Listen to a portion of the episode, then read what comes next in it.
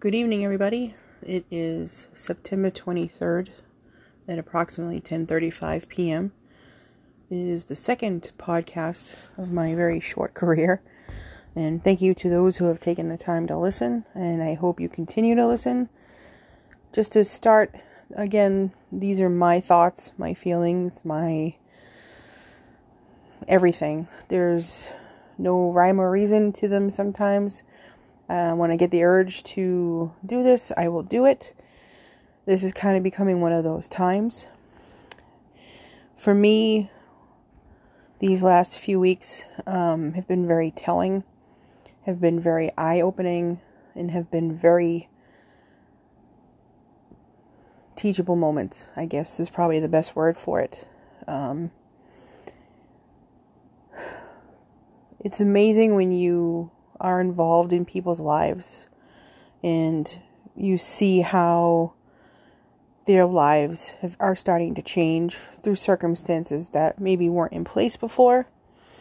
Um, I know my life is starting to change and it's going to be a whole new world. Not to quote Aladdin, but I love that movie, so there's that.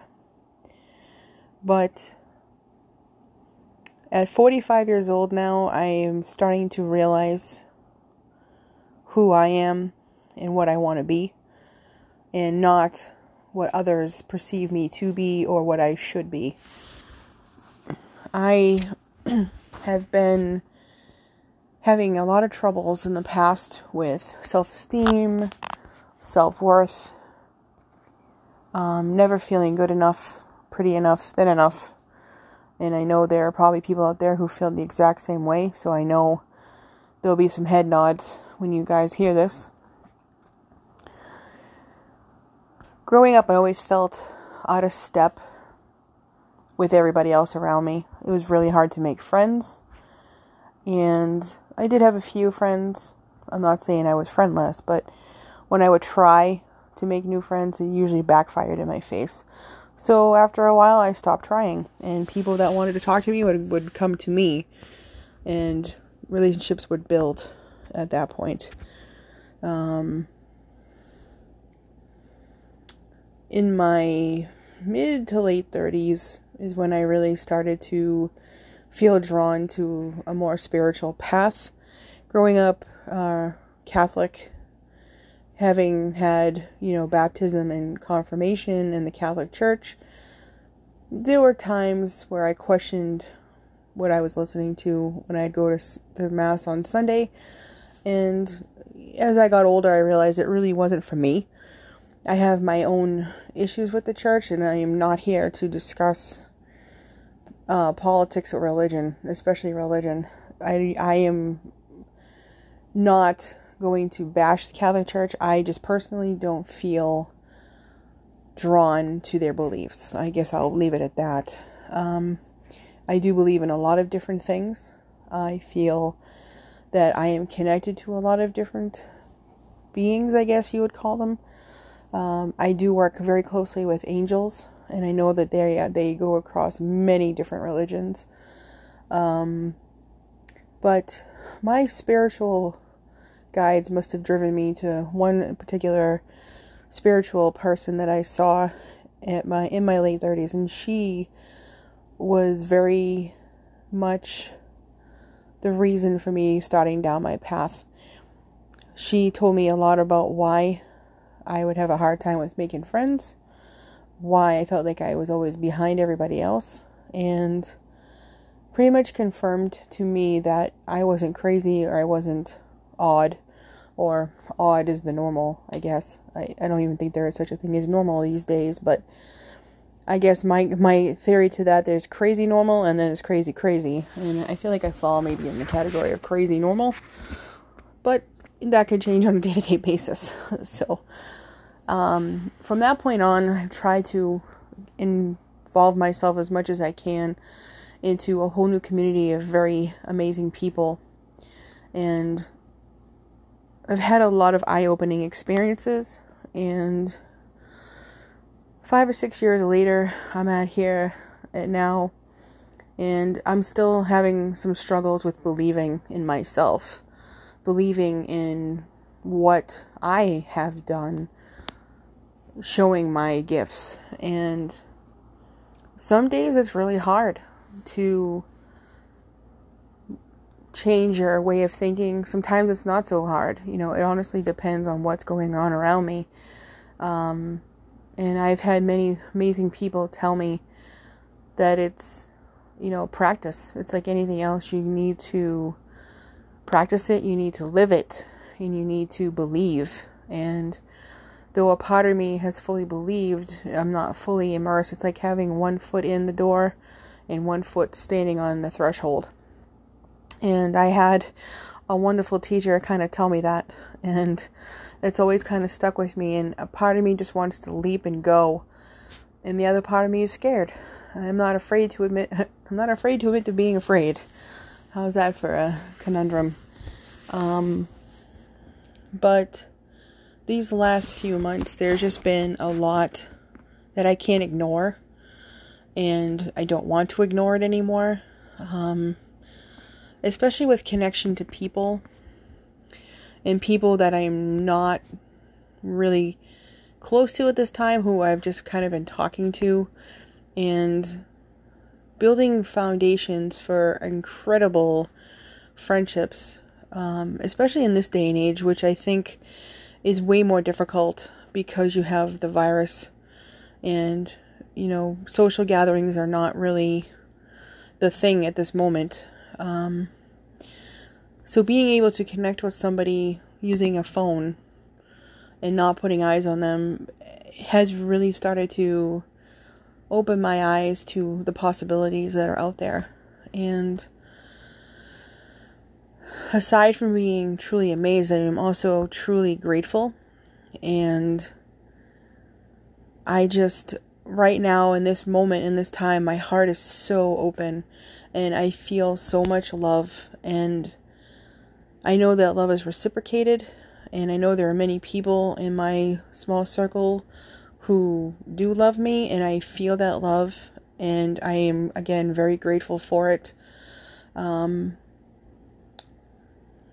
some days it's not so easy to accept that love, and that's all work I have to do in my own head, and get out of my head and live in the heart, where you should all, where we all should live, at least in my opinion. Um, my hope and prayer for the people in my life is that these next few months bring more healing, more light, and more love, and less trauma, less aggravation, less problems. I mean, we're all going to deal with problems, but I feel like not having as many outlets as we had to handle these issues that come up has made it really more prevalent in our minds, I guess, is a good way of putting it. Um, I'm hoping in the next couple of months to work more with people and friends um, with my Reiki so that I can open myself up to other things that are waiting for me to be open to receive. And um, I'll reach out to some people and see what I can manage.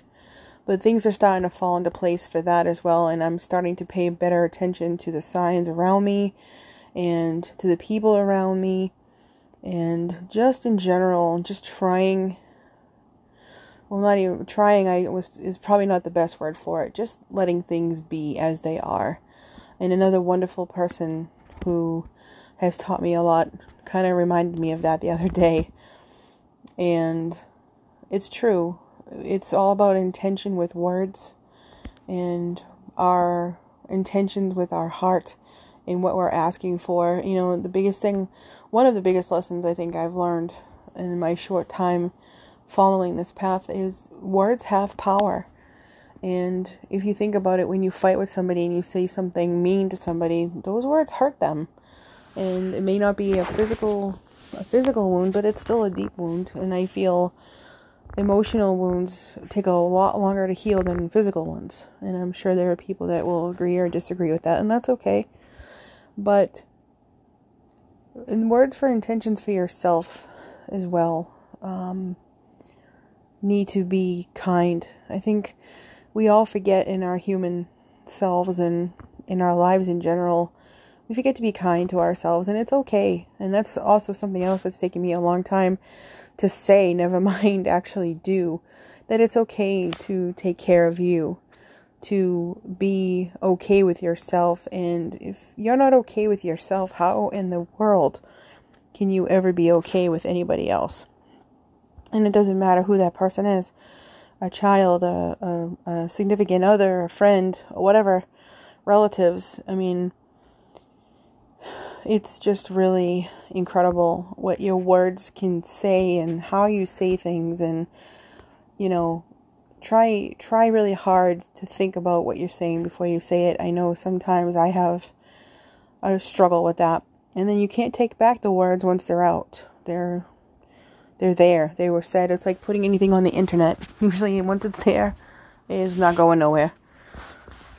So I guess in my journey so far, there's been a lot to process, and I've not been very good at taking care of me lately either. Um, and until I do that, things are going to kind of stay the same, and that's what makes the most sense to me. So think about what your routines are. Think about where you are. Think about what you, you know, take a minute and just kind of take, you know, take a take a minute to see how you're feeling, what you're thinking, and what you're doing. And if you need to stop for a few minutes, just stop. Just stop and breathe. We all forget to breathe. I hold my breath all the time. It's a really bad habit. Um, but just taking a few deep breaths and just like breaking away from routine for a minute is really all you need just to reset you. And I think that has become a practice that I've actually started to do more of is just breathing.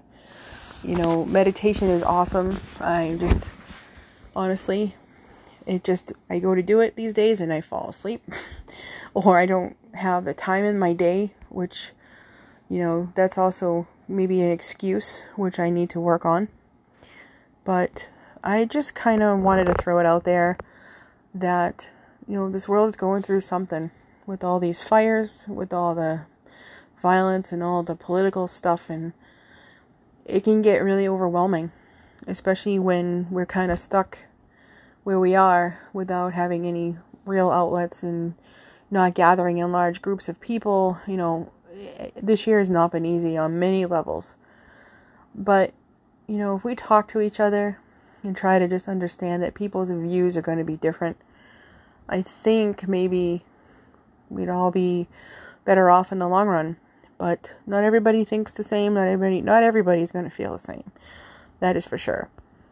But hopefully, and that's my hope for the world, is that things will start getting back to semi-normal soon, and maybe things will be different with people. Maybe people will be different. I mean, we're all going to be different. We've all kind of had to change because of COVID, but you know, how is that change going to affect us is kind of up to us. And I think that's a huge a huge responsibility on our behalf, especially for our younger generations. You know, um, I have nieces and nephews. I know people that have children, and my heart kind of cries because I don't know what they're going to deal with in 15 years. Where are we going to be in 15 years? And it kind of gives me a little bit of anxiety to know, to not know how their world is going to look like. You know, technology seems to take over everything these days.